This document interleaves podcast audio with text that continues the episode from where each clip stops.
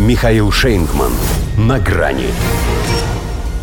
Мнимый больной. Слухи об аресте Трампа оказались сильно преувеличенными. Здравствуйте. На грани.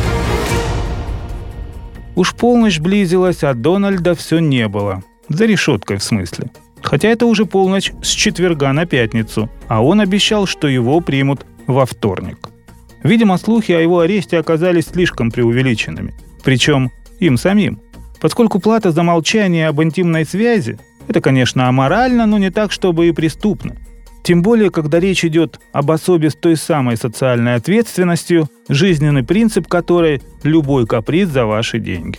Даже если рассматривать это дело в рамках закона о выборах, под статью которого суд Манхэттена, собственно, и собирается подвести 45-го президента Соединенных Штатов. Говорят, именно ради того, чтобы им стать, Трамп и отстегнул порно-актрисе Торми Дэниелс столько, сколько она за фильм не получала. 130 тысяч долларов, чтобы не портила ему репутацию перед выборами 2016. А коль так настаивает прокурор, то и проводить сумму этот шалун должен был через свой избирательный фонд. То, что в этом случае деньги были бы выброшены на ветер, поскольку секрет становился полишинельным, к делу не относится. Но за это не сажают. Тем паче, как выяснилось, была у Трампа и отмазка в виде собственноручного признания его тогда еще личного адвоката Коэна в том, что Коэн этот платил Сторми по своей инициативе. Иными словами, если Трампа и могли задержать в зале суда, то при условии, что и с прокурором он попытается совершить то, за что платил Дэниелс. Но он слишком для этого расчетлив. Он и караул, хулиганы зрения лишают, возопил совсем не для того, чтобы отвадить хулиганов, а чтобы взбодрить сторонников и проверить их готовность за него вписаться. Получилось неплохо. Пусть по численности у здания суда в Нью-Йорке они и уступали его противникам. Но на полтора миллиона долларов его предвыборный фонд за эти несколько дней увеличился. Значит, уже не зря.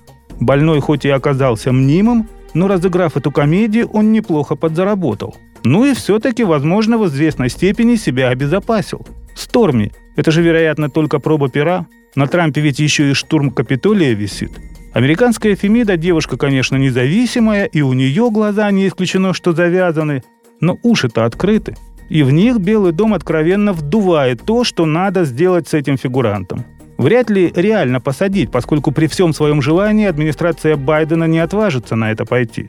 Но окунуть его в негативный судебный контекст и полоскать его там, полоскать до самого 2024 ноября, почему бы и нет. Опять же прецедент.